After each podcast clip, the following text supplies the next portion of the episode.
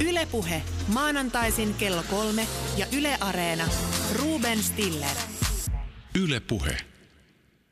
Tässä ohjelmassa puhutaan räjähtävistä lepakoista. Olen aina halunnut puhua räjähtävistä lepakoista. Terveisiä Matti Putkoselle. Ne kiihoittavat minua vielä näinäkin aikoina. Me puhumme myös trolleista ja me puhumme talvisodan jatkeesta. Tiedättekö mikä se on? Se on taistelu saunapalvin puolesta. Tässä ohjelmassa saatetaan käsitellä myös EUn ja ilmapallojen välistä suhdetta. Mikä on siis teema, arvatkaa? Totuuden jälkeinen aika, aivan oikein. Koska olet itse viimeksi tuottanut paskapuhetta sosiaalisessa mediassa, määrittelemme tässä paskapuheeksi puheen, joka ei enää välitä siitä, onko väite totta vai ei. Koska olet viimeksi jakanut somessa paskapuhetta. No niin, vähän syyllisyyttä siellä. Oikein hyvä. Omistamme ohjelman paskapuheen vastaiselle taistelulle ja täällä keskustelemassa ovat toimittaja Jessica Aro, joka on voittanut oikeusjutun tuomio vielä lainvoimainen. Vastassa olivat Ilja Janiski ja Juhan Beckman. Tervetuloa. Kiitos. Täällä on Hannu-Pekka Ikäheimo, joka on Sitrasta ja ennakoinnin asiantuntija ja on ollut kirjoittamassa tätä totuuden jälkeen teosta, joka kertoo totuuden jälkeisestä ajasta. Tervetuloa. Kiitos. Ja kirjan toinen kirjoittaja Olli Seuri, tuttu meille eh, Yleisradiosta. Toimittaja Olli Seuri, tervetuloa. Myös Ki- ollut kiitos, kiitos. Kirjoittamassa tätä kirjaa Antto Vihman ja Jarno Hartikaisen kanssa. Mennään ensiksi Vainoon, josta Jessikalla on kokemusta. Ilja Janitskin tuomio oli äh, vuosia kymmenen kuukautta ehdotonta. Juhan Beckman tuomittiin vuoden ehdolliseen äh, vankeuteen. Ja kysymys on ollut äh, vainosta ja vihapuheen levittämisestä ja joukkoistamisesta, joka itse asiassa, äh, jonka ko- pääkohteena, voidaan kai näin sanoa, oli sinä. Kerro i- ihan Jessica konkreettisesti, miten tämä heidän kampanjansa vaikutti sun elämääsi? Se vaikeutti ei ainoastaan työelämää, töiden tekoa, juttujen kirjoittamista, vaan myös ihan vapaa-ajan elämää. Se ähm, tuli jatkuvasti joka kommunikaatioreittiä pitkin. Se sai tuntemattomat ihmiset vihaamaan mua, lähettelemään mulle tappouhkauksia, kyselemään missä mä asun, kertomaan mulle, että mä en tule näkee ensi kesää. Ja jopa oikeudenkäynnissä kesäkuussa ihmiset lähetteli uhkauksia ja esimerkiksi yhdellä oli ihan aktiivinen suunnitelma, miten hän aikoo iskeä mun kimppuun siellä siis oikeussalissa. Eli ihan fyysisen ö, väkivallan ö, uhka oli jatkuvasti ja on edelleenkin käsin kosketeltava. Ja olenko ymmärtänyt oikein, että sä olet joutunut järjestämään ää, turva, ää, tämmöisiä erityisiä turvatoimia kotiisi ja olet ollut Suomen ulkopuolella tämän takia asumassa? No joo, mä en itse asiassa kommentoi näitä mun turvallisuusasioita, mutta mm, voin arvoituksellisesti kertoa, että olen erinäisiä järjestelyjä tehnyt kyllä. No mi, mitä, kysyn vielä, että mitä tämä raastuvan oikeuden tuomio, tämähän ei ole vielä lainvoimainen, koska tämä menee vielä hovioikeuteen ja mahdollisesti korkeampaankin oikeuteen, niin miten tämä, ää, ää, minkälainen henkilökohtainen merkitys tällä tuomiolla on sinulle? No siis sanotaan niin, että mä en ollut hirveän yllättynyt, kun mä näin sen. Mun mielestä se oli tavallaan ainoa mahdollinen kohtuullinen tuomio, joka tällaisesta systemaattisesta, oikeastaan ennennäkemättömästä vihanlietsonnasta voidaan antaa. Ja mun mielestä nämä kaverit sai suurin piirtein sen, minkä ne ansaitsi, mutta mä toivoisin, että se vaikuttaisi siten, että mä voisin nyt keskittyä siihen, mitä mä kaikista mieluiten teen, eli tutkin Venäjän informaatio-operaatioita ja keskittyä silleen, että mun ei tarvitsisi pelätä. Ja kerrottakoon vielä niille, jotka eivät sitä vielä tiedä, että tämä vainoaminen alkoi jutusta, jonka Jessica kirjoitti venäläisistä trolleista. Siitä alkoi tämä juttu. Olli ja Hannu-Pekka, mä kysyn teiltä, mikä on teidän mielestänne tämän oikeudenkäynnin tuommoinen laajempi merkitys? Mä ajattelisin vähän samalla tavalla kuin toi Antero Bukka Helsingin Sanomien päätoimittaja kirjoitti omassa analyysissä, että tässä on parikin jatkon kannalta hyvin olennaista pointtia tässä tuomiossa. Ensinnäkin se, että, että Janitskin on viime kädessä tunnistettu MV-lehden julkaisijana vastuussa olevaksi näistä kirjoituksista. Toiseksi, että mitä Jessica, san, Jessica sanoi tuossa äsken, että tämä tietysti hirveän laimeasti sanottu, että elämän vaikeuttaminen, mutta oikeus katsoo, että näiden kirjoitusten julkaisemiselle ei sananvapauden näkökulmasta ollut julkista intressiä tai muuta hyväksyttävää syytä. Ja sitten tulee se kolmas pointti, eli kun oli tarkoituksena tuhota Jessica Aron äh, henkilökohtainen elämä jollain tavalla, mutta myös äh, ammatillinen uskottavuus, niin oikeus totesi, että kyseisiä vaikuttumia on pidettävä hyvin vakavina sekä yksilön että avoimen yhteiskunnan instituutioiden toimivuuden ja vapaan journalismin näkökulmasta. Mun mielestä tämä kolmas on hirveän tärkeä tänä aikana, kun instituutiot on haastettu. Eli, eli nämä toimijat ei ainoastaan pyri horjuttamaan yksittäisiä toimijoita, he horjuttaa myös tällaisia toimivia instituutioita, kuten vapaa journalismi. Näin sanoi Olli Seuri. Sanon tämän vain siksi, että kaikki tietävät, kuka on kuka. Hannu-Pekka, ää, mikä on sinun mielestäsi on tämä, tämän ää, tuomion tuollainen pelotevaikutus?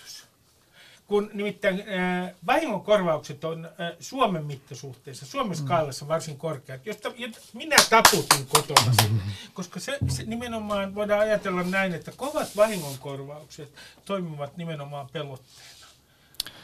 Kyllä mä uskoisin, että varmaan niin kuin yksittäisille toimijoille varmasti tämä toimii pelotteena, mutta sitten jos me mietitään laajemmin sitä Venäjän vaikka trollitehtaan tekemää häirintää, informaation vaikuttamista, niin mä en tiedä kuinka tarkkaan he – sitten tällaisiin keisseihin kiinnittävät huomiota, että kuinka paljon joku käräjä oikeuden tuomio sitten heidän toimintansa laajemmin vaikuttaa, mutta varmasti yksittäisten, yksittäisten tota, toimijoiden näkökulmasta erittäin merkittävä.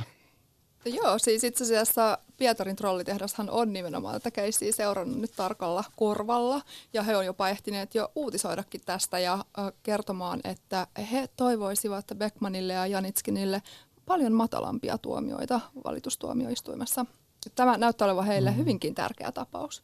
Jos olen ymmärtänyt oikein iltasanomien jutusta, niin Venäjällä Kremliä lähellä oleva media, ja sitähän on siellä paljon, kuten tiedämme, niin taitaa olla sitä mieltä, että tämä on kysymys, tässä on kysymys Beckmanin, muun muassa Beckmanin sananvapaudesta.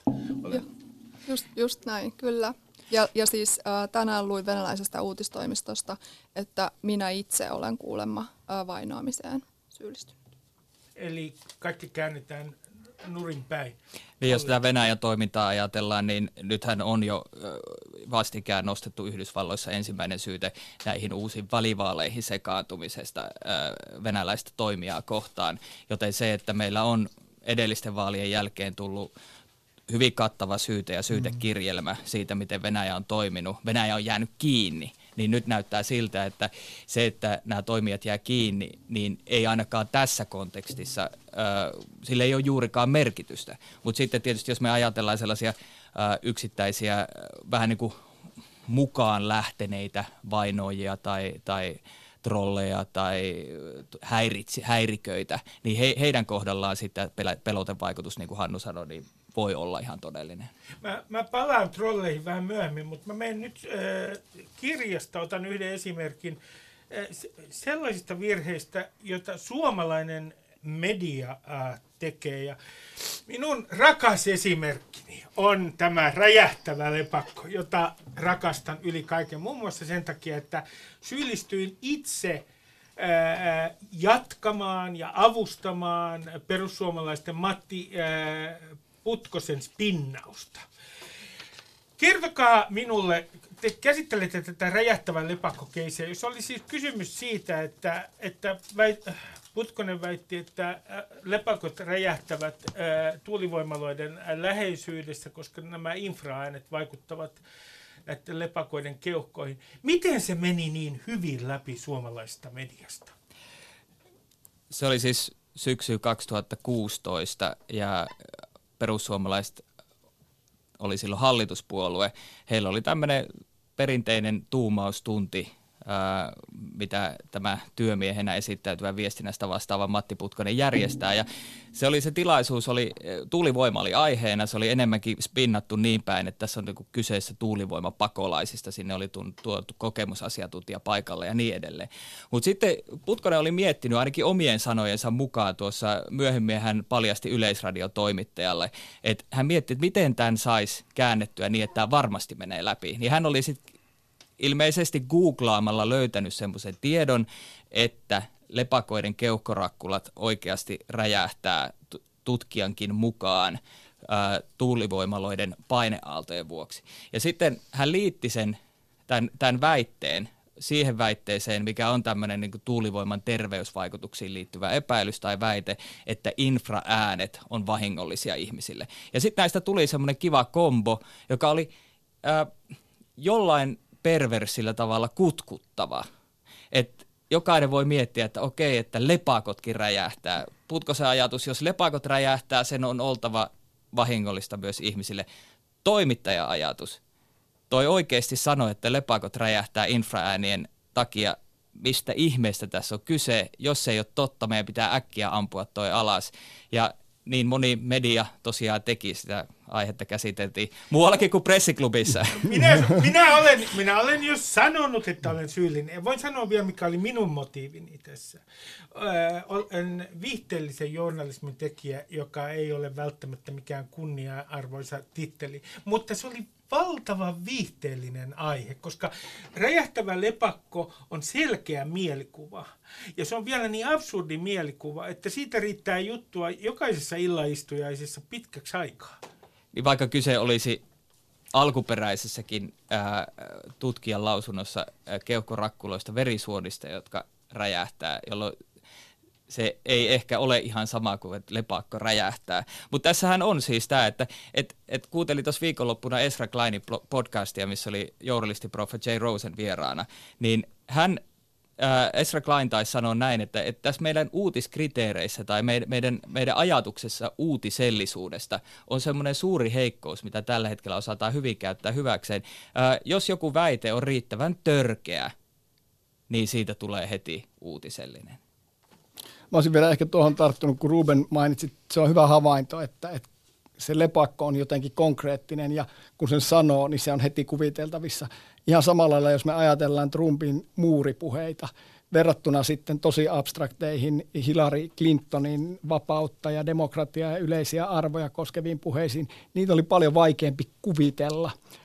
Ja, ja ne ei niin kuin, piirry verkkokarvoille samalla lailla, että ehkä tässä jotain, niin kuin, tässä ollaan ehkä myös sen niin kuin populistisen retoriikan ytimessä tietyllä Mi- tavalla. Minä kun olen tällainen pieni trolli, niin, niin, niin tuota, ää, ää, kehitän tässä nyt Matti Putkosen ää, hengessä tällaisen vastaavan ää, uutisen. Nimittäin ää, lovi, väitän näin, tämä on tietysti fiktiota, mutta Lovisan, Lovisan ydinvoimalan yllä on nähty kaksipäinen kotka. No, hyvät kuuntelijat, ää, tämä uskokaa tai älkää, siellä on kaksipäinen kotka ja sehän on teidän päätettävissä, johtuuko se säteilystä vai ei. Eikä sillä ole mitään tekemistä sen kanssa, että Venäjän vaakunnassa taitaa olla kaksipäinen kotka. Mutta pystyttekö te, hyvät kuuntelijat, kiistämään, etteikö siellä liitelisi kaksipäinen kotka? Eihän teillä ole suoraa havaintoa siitä, että siellä ei liitelisi kaksipäinen kotka. Joten tämä on ihan tietoteoreettisesti vahvalla pohjalla. Miten suhtaudutte tähän näin? Voisiko tästä saada vastaavan ikään kuin spinnauksen? Mm. Ydinvoimaa vastaan. Rupet on jää ihan vähän kesken. Kahdessa asiassa vaan ajattelen, verrattuna tähän räjähtäviin lepakoihin. Ensinnäkin, okei, okay, sä oot ö, Yleisradion toimittaja, jolla on tietty uskottavuus, mutta sulla ei ole ihan samaa uskottavuutta kuitenkaan kuin hallituspuolueella, jonka mm. viestintä lähettää tällaisen mm. viestin liikkeelle. Ja sitten toinen, mikä on se poliittinen kulma, mikä on se agenda, mitä sä yrität tällä ajaa? Koska kyllähän tässä räjähtävissä lepakoissa oli selkeä poliittinen agenda. Tuulivoima tuet piti saada alas, tuulivoiman lisärakentaminen piti pysäyttää. Mitä sä tavoittelet kaksipäisellä? Onko se ainoastaan joku äh, sellainen epämääräinen Venäjä uhka? minä en paljasta tätä, vielä tätä suunnitelmaa oli. Minun täytyy miettiä sitä, että mihin mä itse asiassa tähtään, mutta mä kysyn että Jessikalta, että kun trollien tehtävänä tavallaan on tämän keskustelun hämmentäminen, vaihtoehtoisten narratiivien tuominen keskusteluun niin, että äh, syntyy ikään kuin epätietoisuutta. Niin voidaanko me sanoa näin, että paitsi että on olemassa se Pietarin venäläinen trollitehdas ja venäläiset yrittää vaikuttaa sitä kautta suomalaiseen nettikeskusteluihin, niin meillä on niin kuin tämän maan sisällä ihan omat trollit myös. Siis jotka, jotka, jotka eivät ole missään yhteydessä Venäjään, vaan trollaavat ihan omista intresseistään. No kyllä, ja he on just näitä, mitä Olli mainitsi, mitä on hyvin helppo saada mukaan erilaisiin masinoituihin ja järjestelmällisiin kampanjoihin. Kyllä, ilman muuta niitä on joka paikassa. Ja e, yksi, mikä tässäkin tapauksessa, räjähtävien lepakoiden tapauksessa tuli ilmi, että, että siinä mainostettiin tuulivoimapakolaisia. Se yhdistettiin hyvin kornilla tavalla pakolaiskeskusteluun. Eikö Suomen heikko kohta ole nimenomaan tässä maahanmuuttopoliittisessa keskustelussa? Todellakin. Että siihen on hyvä iskeä. Todellakin. Ja se on havaittu jo itse asiassa muistaakseni 2015 loppupuolella – NATO teki tutkimusta verkkovaikuttamisesta ja ne jo silloin havaitsi, että kolmas osapuoli pyrkii somessa vaikuttamaan ja luomaan ulkomaalaisvihamielisyyttä. Siinä ei nimetty Venäjää, mutta selkeästi kysymys oli Venäjästä. Ja samaan aikaan me nähtiin täällä Suomessa esimerkiksi MV-lehden todella rankat anonyymijutut, jotka ryhtyi systemaattisesti leimaamaan pakolaisia, turvapaikanhakijoita, joita silloin tuli tosi paljon ö, Suomeen samaan aikaan lyhyessä ajassa. Heitä leimattiin terroristeiksi, raiskareiksi, rikollisiksi. Tällaisia ö, valeuutisia levitettiin aivan jäätäviä määriä. Ylipäätään ö, muslimeja vastaan nostatettiin pelkoja, negatiivisia tunteita. Ja, ja kiinnostavaa tässä on, että tämä toimii myös... Ö, esimerkiksi Yhdysvaltojen presidentinvaaleissa 2016, joihin Venäjä myös on sekaantunut. Eli sinne trollitehdas perusti useita erilaisia ryhmiä, jotka aluksi vaikutti ihan ä, tavallisten amerikkalaisten perustamilta mukavilta rupattelukerhoilta, mutta pikkuhiljaa radikalisoitu sellaisiksi, joissa ö, loppupeleissä jaettiin rasistista propagandaa ja nimenomaan muslimeja vastaan. Sen lisäksi ö, Yhdysvaltojen maaperälle järjestettiin trollitehtaan toimesta – protestit toisiaan vastaan. Toinen ö, mielenosoittajaryhmä vastusti ulkomaalaisia ja, ja pakolaisia ja muslimeja ja toinen suhtautui niihin myönteisesti. Eli pyritään tällä tavalla järjestämään fyysisiä todelliseen maailmaan ja todellisuuteen ulottuvia konflikteja jonkun trollitehtaan toimesta. Eli tämä ei ole ainoastaan Suomessa. Ja tässä, mikä pyrkimys on, on luoda niin pelkoa ja vedota niihin alkeellisimpiin ihmisen aivopoimuissa oleviin luontaisiin taipumuksiin erotella ihmisiä meihin ja heihin ja etsiä eroavaisuuksia ja kääntää se systemaattiseksi syrjinnäksi. Ja tämä, tämä toimii. Kyllä. Otetaan, tuota, otetaan täältä Suomesta toinen esimerkki, joka on teidän kirjassanne totuuden jälkeen. sehän on, sehän on hyvin, hyvin kaunis äh, esimerkki siitä, miten median logiikka toimii, nimittäin nämä EU-vastaiset uutiset. Ja muun muassa sankarillinen taistelu, joka on talvisodan jatketta suomalaisen saunapalvin puolesta. Voitko kertoa, että miten, miten, miten suomalaisessa mediassa lanseerattiin taistelu saunapalvin puolesta? No itse asiassa on syytä aloittaa kysymyksellä, että, että mikä onkaan paremman makuista kuin saunapalvi tuoreen ruisleivän päällä. Että kannattaa nauttia vielä, kun se on mahdollista. Ja tämä oli siis itse asiassa ensimmäinen lause maaseudun tulevaisuuden aiheesta raportoineessa jutussa. Ja, ja, ja kysehän oli siis siitä, että ää, Lihakeskusliitto oli tehnyt tällaisen lopparitiedotteen, jossa he arvelivat tai väittivät, että EU on kieltämässä suomalaisen saunapalvin. Eli EU on viemässä saunapalvin suomalaisten suusta.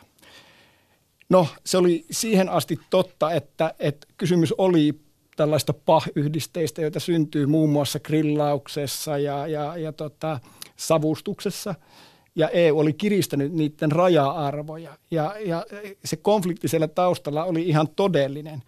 Mutta ää, tässäkään tapauksessa niin EU ei ollut se syyllinen, koska ää, Suomen maa- ja metsätalousministeriö oli tämän EU-linjauksen takana. Eli käytännössä tässä nyt kiistassa, mikä oli siis suomalaisen lihaliiton ja, ja suomalaisen viranomaisen välillä, niin ensinnäkin se saatiin tämän lopparitahon ja suomalaisen median yhteispelillä tehtyä tällaiseksi taisteluksi, jossa, jossa tota, Suomi vastaan EU käyvät tätä palvikamppailua – ja, ja, ja toisekseen se saatiin niin kuin kivasti vielä sitten loppupeleissä, koska tämä uhkahan saatiin voitettua niin kuin näihin EU-kieltää uutisiin usein käy, että tervat ja, ja muut saadaan kuitenkin sitten loppujen pelastettua, niin tässä sitten kävi niin, että Suomi ja suomalainen media ja suomalaiset lopparit saivat näyttäytyä suurina sankareina, jotka pelastivat tämän saunapalvikinkun. Näitä on useita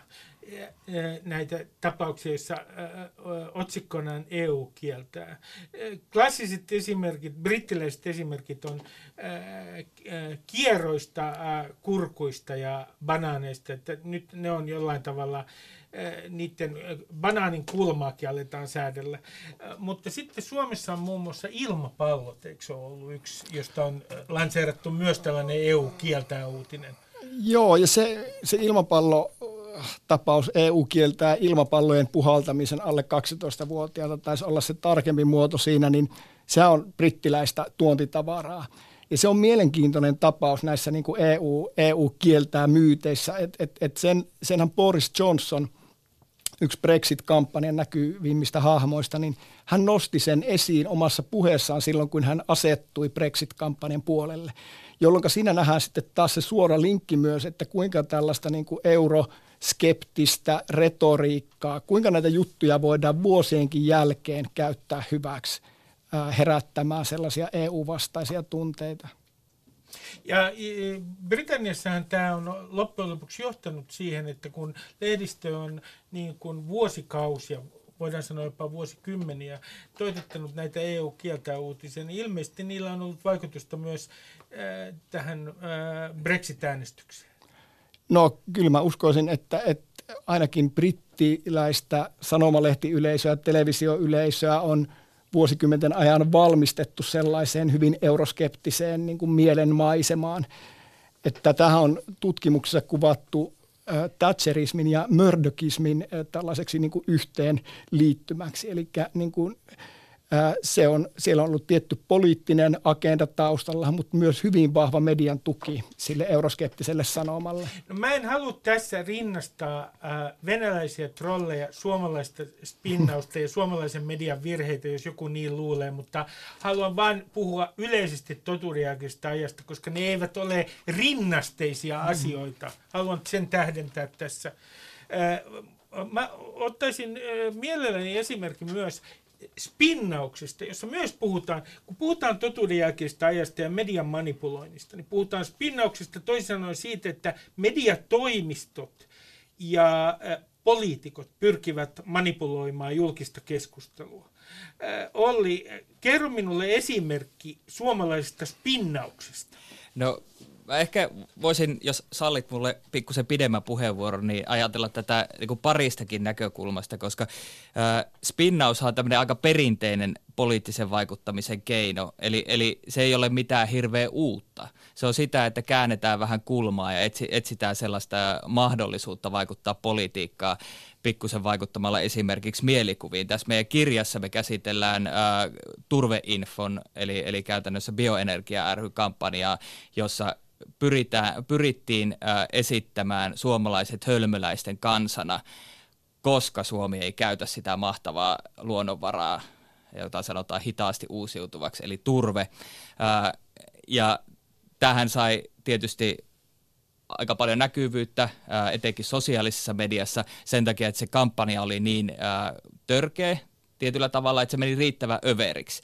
Ja, ja tässä oli siis Hasanet Partners mainostoimisto ollut taustalla mukana. Niin tämä oli tämmöinen aika, aika perinteinen ää, poliittinen spinnaus. Ja media pärjäsi tässä tosi paljon paremmin kuin räjähtävissä lepakoissa. Me ehkä ajatellaan tuossa kirjassa, että räjähtävissä lepakoissa oli just kyse tästä jo alussa mainitusta paskapuheesta, eli, eli lähetetään viestejä välittämättä niiden totuusarvosta vain sen takia, että pysytään koko ajan pikkusen edellä. Eli, eli ää, tässä bioenergia tapauksessa tässä spinnauksessa se viestin lähettäjä välittää kuitenkin siitä, onko ne viestit totta. Se ehkä liiottelee niitä. Eli se vä- tässä on se paskapuheen ja spinnauksen välinen ero. Ky- kyllä, kyllä, koska, koska muun muassa tämä turveinfo korjas hiljakseen Tosi sitten sen huomasivat myös ympäristöjärjestöjen blokkarit tai ympäristötoimijat. He, he korjas niitä joitakin väitteitä, kun perinteinen mediakin oli ottanut esiin äh, niiden virheet. Mutta eh, Matti Putkonen hän nauro matkalla pankkiin, että hän kertoi sitten Ylelle, kuinka hän oli onnistunut hienosti heittämään tämän rapalla kolmipiikkisen vieheen, johon media tarttu. Eli tämä toimi, toimijuus on tosi erilaista kyllä spinnauksessa.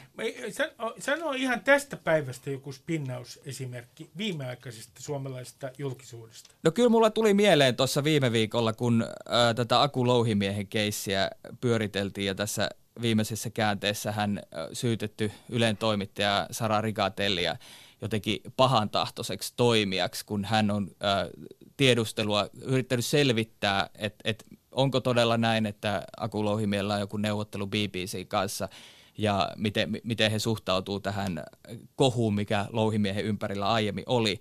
Niin tässä tapauksessa mun mielestä on, on niin selvää, että siellä on viestintätoimisto taustalla. Äh, se tapa, millä Äh, Sara Rigatelli, eli tässä tapauksessa mun kollegaa ja tätä taloa vastaan haastetaan, niin se on selvästi harkittu ja mietitty. Et jos katsoo tarkemmin, niin, niin se on semmoinen strategia, jossa Yleä syytetään asiavirheistä tilanteessa, jossa Aku Louhimies ei ole vienyt asiaa JSNään eikä juridiseen käsittelyyn. Ja samalla luodaan mielikuva, että siinä on sanaa sanaa vastaan, että siinä on Louhimiehen sana toimittajan sanaa vastaan. Mutta siinähän on toimittajalla parikymmentä tausta haastattelua, mutta louhimies aika taitavasti käyttää sanoja niin, että hän ei tällä hetkellä hyökkää niitä syytöksiä esittäneitä vastaan, tai hän hahmottaa, että se syytös tulee pelkästään tältä Yleltä ja tältä Ylen toimittajalta. Mielenkiintoista. Onko teillä, Aino-Pekka tai Jessica, spinnauksesta esimerkki? Mä haluaisin mainita sen, että toimittajat myös, ää, ainakin jotkut toimittajat, antaa itseään ihan mielihyvin spinnattavan, eikä heitä haittaa, että he tulee käytetyksi osana jonkinlaista mustamaalausta tai poliittista operaatiota, kunhan klikkejä piisaa. Eli, Eli tämä, se tarkoittaa, että klikkausjournalismi saattaa johtaa tähän? Ilman muuta. Kyllä, todellakin. Tämän tyyppisistä päiväpäällisistä kohuista saa todella hyvät klikkimäärät ja paljon kehuja pomoilta. Mä en, mä en tiedä, oliko tämä nyt varsinainen spinnauskeissi, mutta mulle tuli mieleen toi Jussi Niinistö ja tapaus armeijan kasvisruokapäivä. Se oli siinä mielessä kiinnostavaa, että, että Jussi Niinistö pääsi tätä ää, niin kuin kasvisruokapäivää vastaan argumentoimaan illan A-studioon asti ja, ja siellä, siellä muistan hänen väitteensä siitä, että, että jos tämä taistelijan ää, päivittäinen – energiantarve otetaan huomioon, niin 12 kiloa porkkanaa pitäisi syödä. Niinkö? Ja, Tuokin minä uskon, ja niin kuin räjähtävät lepakotkin. Tässä, tässä oltiin jotenkin mun mielestä sellaisen niin kuin, taas jotenkin ole, olennaisen ytimessä. Ja, ja tässäkin oli kysymys itse asiassa tietynlaisen visuaalisen mielikuvan herättä, herättämisessä on tämä pointti, koska ihminenhän voi aika helposti sitten visualisoida, miltä se tuntuu, kun alkaa joku nakertaa niitä porkkanoita. Kyllä, ja tässä on siis vielä tällainen niin kuin identiteetti- tai kulttuuripoliittinen kulma totta kai, että hän pääsee sitten niin kuin varmaan siellä on tehty arviota, että joissakin segmenteissä on esimerkiksi tämän kasvisruokapäivän ylipäätään tämän niin kuin kasvisruokahypeen vastustus melko moista. Ja siinä oli hieno termi kukkakaalipiirtelet muistaakseni. Joo. Ja, ja tässä mitä kassakeskustelijat toi esiin, niin, niin nä, nä, näissä nämä niin yhdistyy nämä teidän kommentit oikeastaan myös siitä näkökulmasta, että et, et kun on tämä poliittinen kulttuuri, missä etenkin Twitterissä helposti on, syntyy tämmöisiä me vastaan ne tilanteita, ehkä, ehkä puhutaan identiteettipolitiikasta tai polarisoituneesta tai napaistuneesta poliittisesta kulttuurista, niin tässä tulee tämä journalismi tähän mukaan. Journalismi on vähän hukassa tällä hetkellä. Se vetää tosi moneen eri suuntaan, jolloin tavallaan on olemassa sitä journalismia, joka elää näistä kohuista, joka ää, uutisoi somen keskustelua niin kuin itse ei olisi ollenkaan toimia siinä. Eli, eli journalismi sitten ensin se voi vaikka nostaa esiin tämän, että Jussi Niinistö, he on, he on saanut myös tämän tiedotteen Jussi Niinistö, että he nostaa se esiin, että Jussi Niinistö sanoi, että armeija ei voi marssia pelkällä kasvisruualla. Sitten siitä nousee somekohu, jossa, jota media on ollut tavallaan, joka volyymiä media on ollut kasvattamassa. Ja sitten tehdään vielä juttu siitä somekohusta. Näin tätä kasvisruoka-asiaa kommentoitiin somessa ja jälleen media puhuu itseään pois siitä yhtälöstä. Eli hetkinen, sori Jessica, mä teen yhden tarkentavan kysymyksen. Teidän kirjassa viitataan siihen, tarkoitatko tätä ilmiötä, jossa tavallaan tämmöiset ilmiöt muuttuu spektaakkeleiksi ja jonkinlaiseksi simulaatioksi. Toisin sanoen, aletaan ikään kuin urheiluselostuksen omaisesti äh, selostaa sitä, miten joku pärjää siinä näytelmässä, minkälainen mm. hänen performanssinsa on jolloin aletaan mennä, äh, voidaan mennä jopa me, äh, metatasolle ja äh, esimerkiksi kysyä sitä, että oliko jollain syytä loukkaantua vai ei. Ja se on se todellinen keskustelun aihe. Aletaan, ei, ei itse asiassa välttämättä mitä tapahtui, vaan se tunne ja se, mitä, miten joku on reagoinut. Ja oliko syytä loukkaantua siitä loukkaantumisesta? Niin, sitten? joka on jo metaloukkaantumista. Kyllä.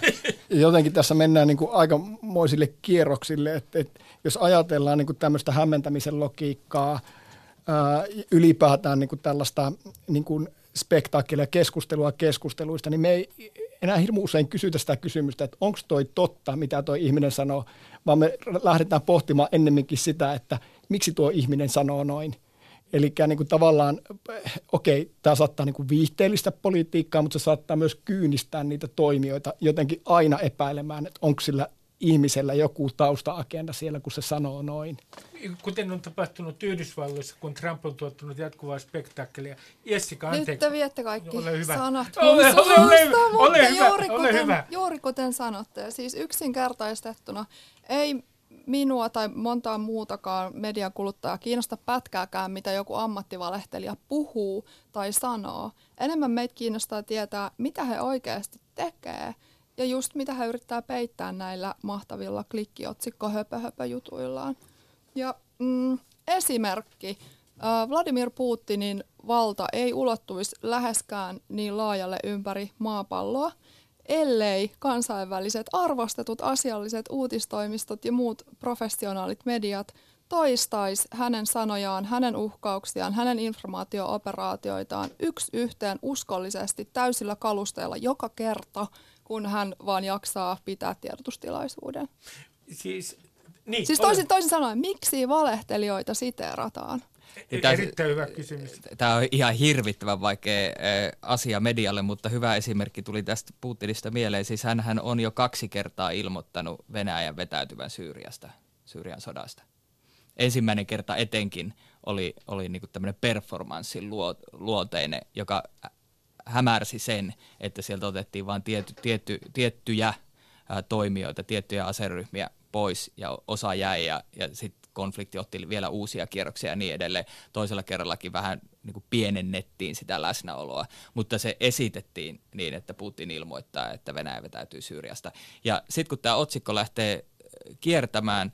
Se lähtee helposti vielä niin, että se ottaa jonkun kansainvälinen uutistoimisto, ottaa sen, eikä välttämättä vaan ve- niin, että siinä välissä on se venä- venäläinen uutistoimisto, vaan se voi ottaa suoraan joku kansainvälinen äh, tunnettu uutistoimisto, ja sitten se otsikko on se, ja sitten siellä on pikkusen tietoa, ja sitten se lähtee kiertämään ympäri maailmaa sillä samalla viestillä.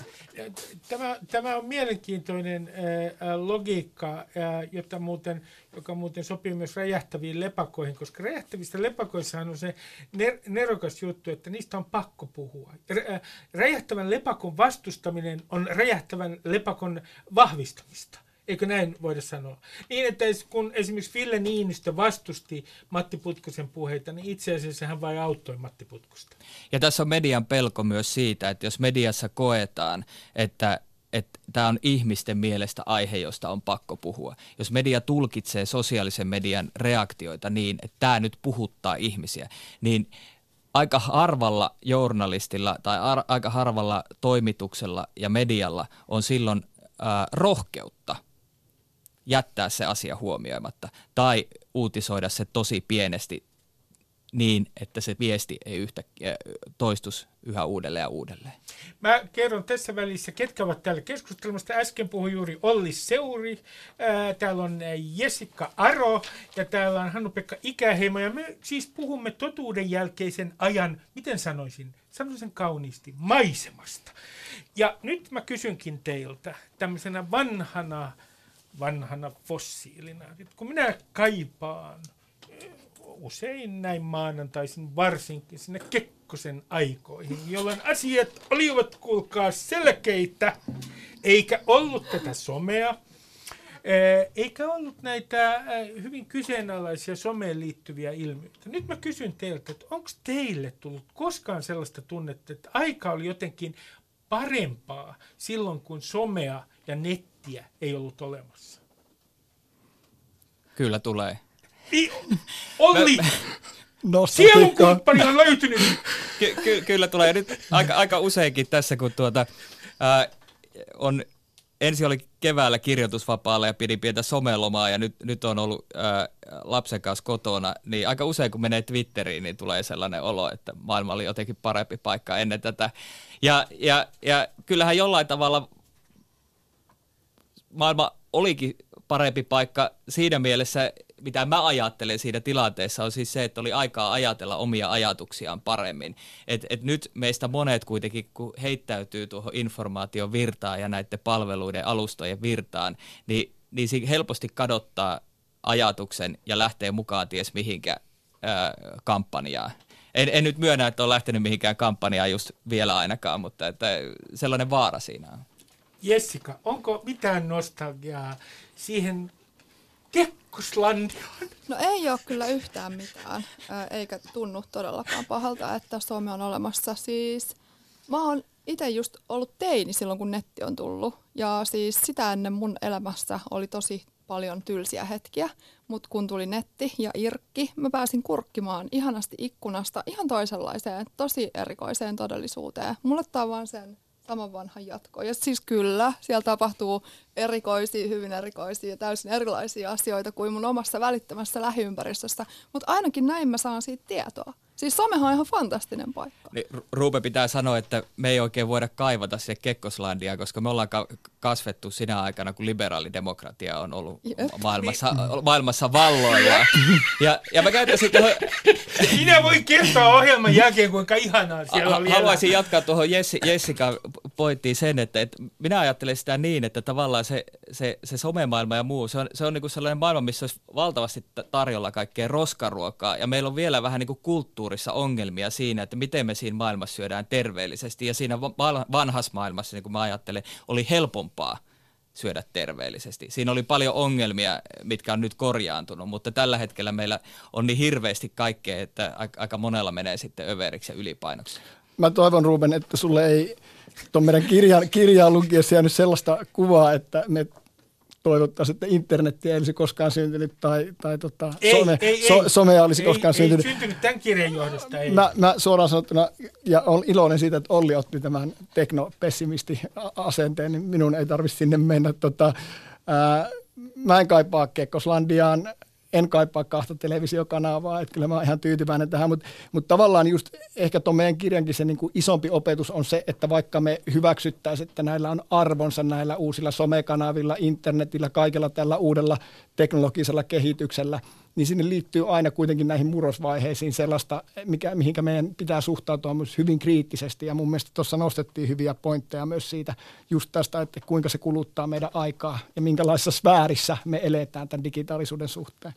Tätä juttua mä en just tajua. Se, selittäkää tämä mulle. Miten niin tämä on tapahtunut nyt? Tämä on tapahtunut 20 vuotta sitten. Oikeasti. Miksi kaikki herää tähän jotenkin nyt? No Ollille ainakin historian tutkijana niin 20 vuotta ihan vielä tätä päivää. Niin, niin, niin tässä, tässä niinku helposti tässä, kun Rubekin mainitsi sitä totuuden jälkeisen ajan, niin tähän käsite post-truth, totuuden jälkeisyys, on suomentunut jostain syystä totuuden jälkeiseksi ajaksi, jolloin ihmisille tulee sellainen fiilis, että okei, 2016 Brexit Trump tapahtui jotain poikkeuksellista.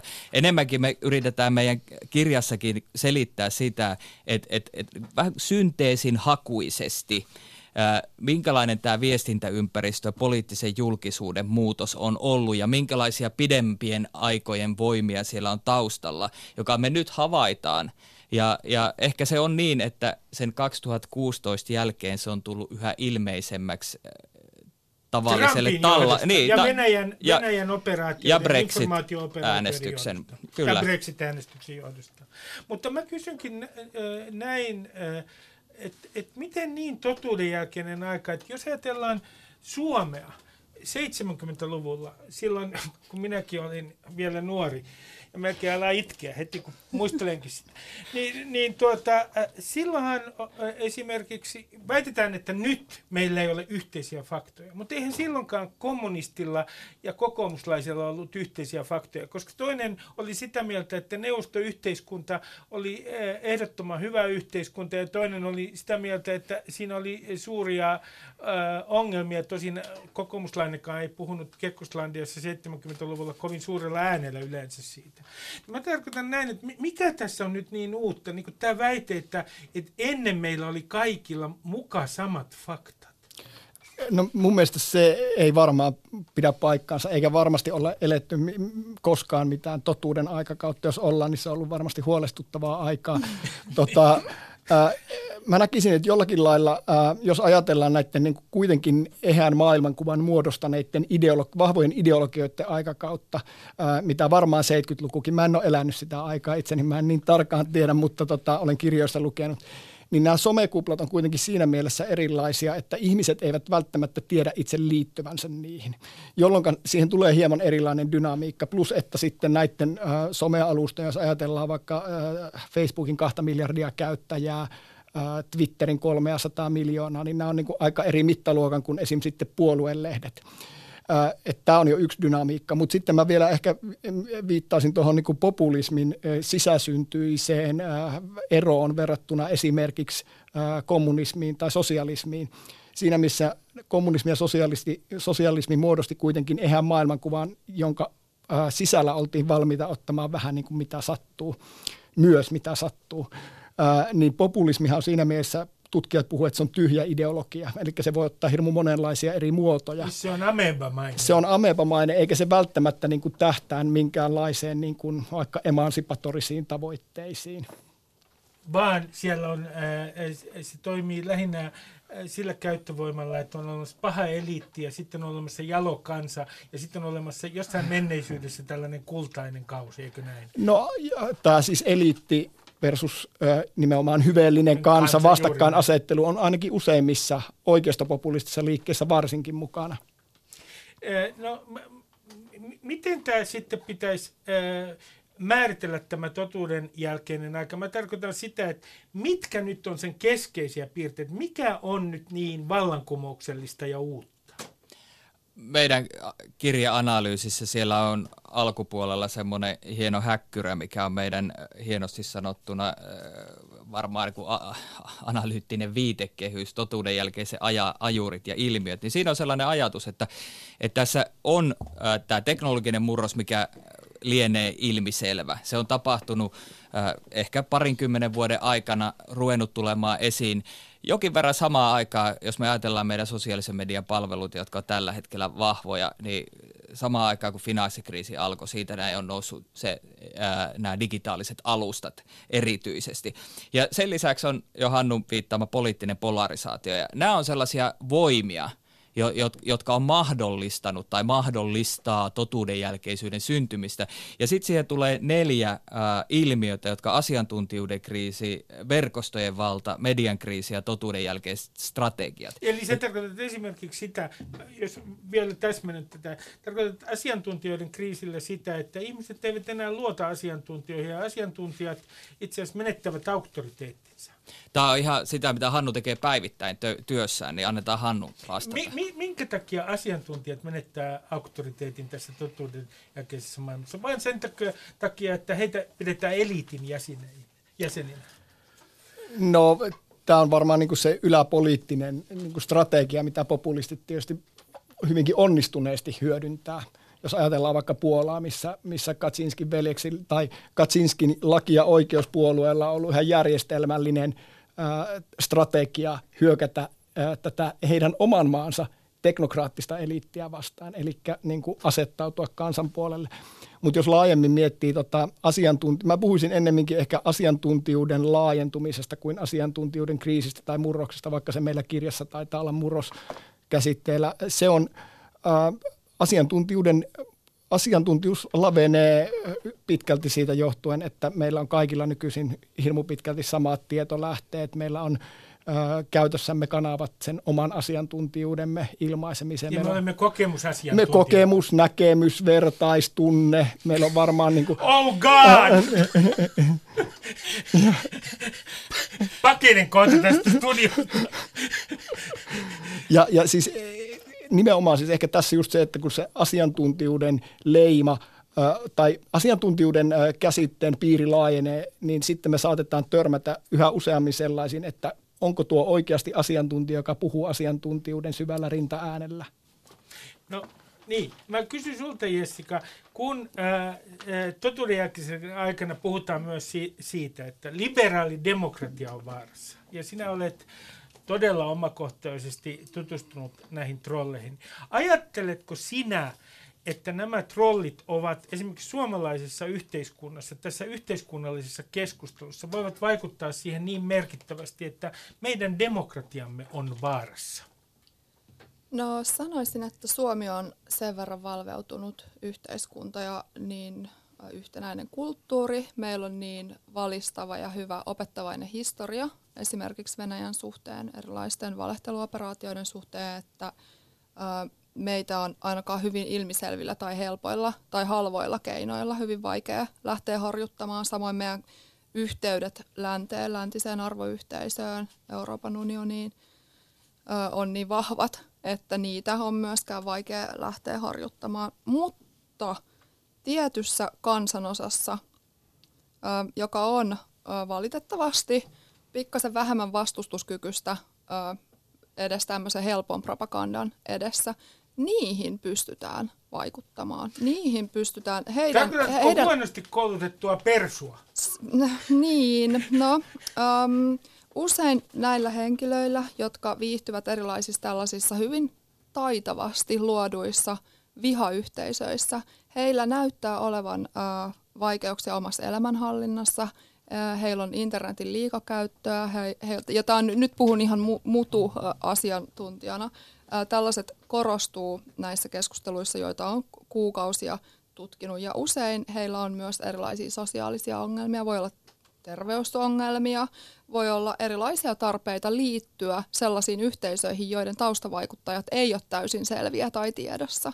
Eli äm, osaan ihmisistä kyetään vaikuttamaan ja ne tavat ovat ainakin epädemokraattisia. Ja mitä mä oon koko ajan toivonut ja halunnut ja sanonut ääneen on se, että meillä pitäisi Suomessa olla joku järjestö, joku ö, viranomaisyhteistyö, ö, joka voisi lähestyä näitä ihmisiä, jotka oikeasti on siellä pahimmalla vaaravyöhykkeellä, jotka oikeasti jakaa jotain vihaa ja törkyy eteenpäin, jotka on niitä aitoja ihmisiä, mutta jotka ei tekisi sitä, jos ei olisi olemassa tämmöisiä systemaattisia törkyoperaatioita. Eli heitä pitäisi lähestyä, ja ehdottaa erilaisia keinoja, että haluaisikohan he ehkä keskustella jostain heidän tunteista tai tarvitsevatko he jotain apua. Niin, niin, kyllä meillähän alkaa olla siis sellainen tilanne, että meillä alkaa olla myös jonkin verran tutkimustietoa, jos ajatellaan, että, että ainakin niin kuin vale- ja vastamedioiden käyttäjistä, siis lukijakirjoittajista. Esimerkiksi ää, Ilmari Hiltunen ja Elina Noppari on tutkinut, haastatellut näitä ihmisiä, niin kyllä se voi olla aika monenlainen ihminen. Siinä on, siinä on usein tämmöisiä taustatekijöitä, niin kuin esimerkiksi se, että nämä ihmiset kokee olevansa hirveän mediakriittisiä, jopa vähän vainoharhaisen mediakriittisiä. He, he todennäköisesti yliarvioi oman kykynsä mediakritiikkiin. He, he ei usko juuri mitään, paitsi sitten he lähtee joihinkin tällaisiin juttuihin mukaan. Ja näillä Noppari Hiltusella on semmoinen määrittely, että he määritteli nämä lukija-kirjoittajat, kol, kolme eri ryhmää, jotka on systeemikriitikot, agendakriitikot ja kevyet kriitikot. Ja näistä nämä systeemikriitikot on sellaisia, että he yksinkertaisesti ajattelee, että tämä systeemi on mätä jolloin he on, he on mukana siinä toiminnassa sen takia, että se tuottaa tavallaan vastajulkisuuden tai vastatietoa. Sitten on agendakriitikot, joiden mielestä systeemissä on jotain mätää yksinkertaista. Ja se voi olla esimerkiksi se, että tämä maahanmuuttoagenda on, on perinteisellä journalistisella medialla väärä. Tämähän on koko meidän, koko Suomen, äh, nämä vaihtelee maittain, mutta koko Suomen vasta- ja valemedia, tämä ekosysteemi on syntynyt oikeastaan maahanmuuttokysymyksen ympärille. Sitten kevyet kriitikot on vähän sellaisia, jotka ehkä ajautuu sinne. Ja kyllä ainakin, mitä Jessica sanoi, niin ainakin ajattelisin, että, että osaan näistä ihmisistä pystyisi kyllä vaikuttamaan myös, myös tiedolla. Ja, ja niin mä, Hannu-Pekka, mä kysyn sulta, kun muistan lukeneeni teidän kirjasta, että, että siitä on ihan tutkimustietoa, että viha leviää paremmin kuin ilo sosiaalisessa mediassa. Että siellä on ihan oma logiikkansa näissä verkostoissa sillä, minkälaiset tunteet siellä leviävät. Ja kerrotte myös kokeesta, joka tehtiin, joka oli vähän tutkimuseettisesti kyseenalainen, joka tehtiin 700 000 Facebookin käyttäjälle, jossa nimenomaan testattiin siitä, miten saadaan tunteita levitettyä.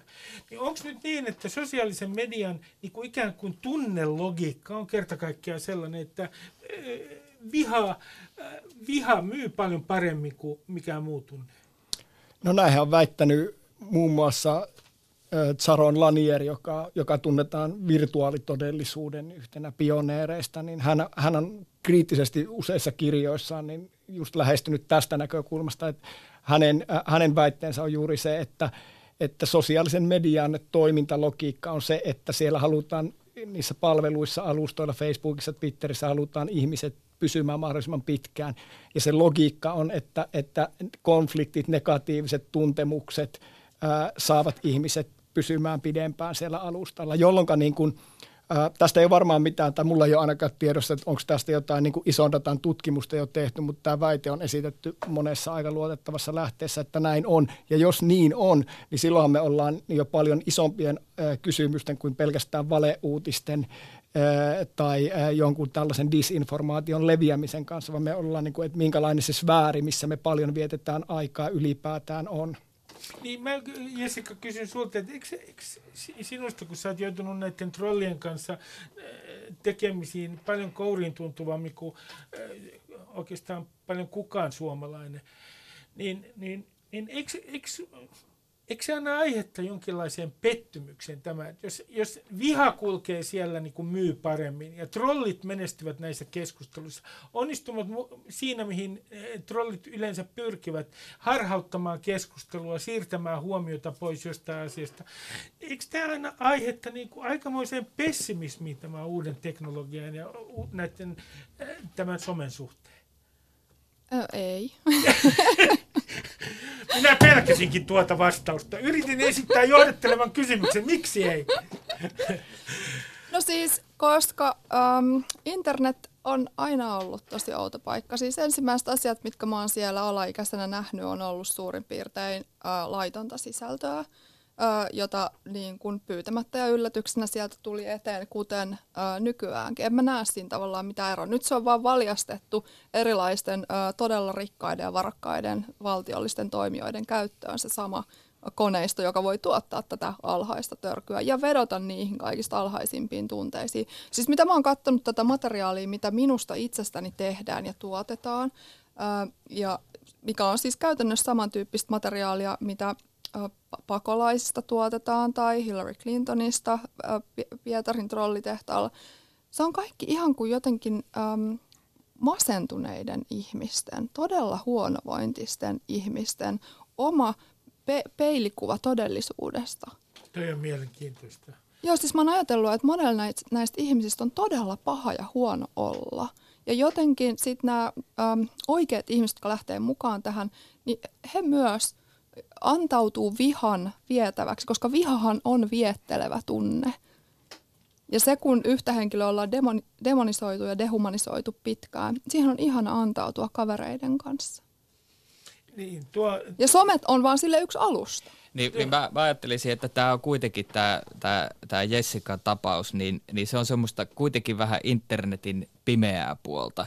Että et sitten on se, se valtavirta, joka on se me tavalliset käyttäjät Twitterissä ja Facebookissa ja ää, ää, miksei Instagramissa ja Reddit-alustalla ja WhatsApp-viestienkin käyttö tietyllä tavalla tietyissä maissa, niin näissä mä ajattelisin, että mä oon enemmän huolissaan siitä, että, että minkälaista, toi, minkälaista toiminnasta nämä palvelut meitä käyttäjiä palkitsee. Ja nyt on jo nähty sitä, että näistä yrityksistä hyppää pois ihmisiä, Toki he on jo tehnyt miljoonansa, mutta he hyppää sieltä pois. Silloin on mukava hypätä. Kyllä, ja on helpompi olla kri- kriittinen sitä vanhaa toimintaa kohtaan. Mutta he, he on tuonut esiin, että nämä palvelut kuitenkin vetoo meidän liskoaivoihin tavallaan, ja, ja ne palvelut kuitenkin pyrkii pitämään meitä siellä alustalla, jolloin ne palkitsee tietynlaisesta toiminnasta. Ja kun meidät pidetään siellä alustalla ja me annetaan sinne lisää ja lisää dataa, niin se bisneslogiikka myös toimii. Ja se ei, se ei ole niin pidemmän päälle terve asia meidän informaatioympäristömme ja poliittisen julkisuuden kannalta. Niin, ja siis ihan vakavasti tämä kysymys, minkä esitit, niin että ihan oikeasti meillä on vihamielisiä valtiollisia toimijoita, jotka asentaa suomalaisten päähän esimerkiksi lynkkausmielialaa ulkomaalaisia tai naisia tai homoja tai juutalaisia tai muslimeja vastaan. Se on todella huolestuttavaa. Mutta se on just sellainen asia, mihin näiden somefirmojen pitäisi puuttua, olisi pitänyt jo vuosia sitten.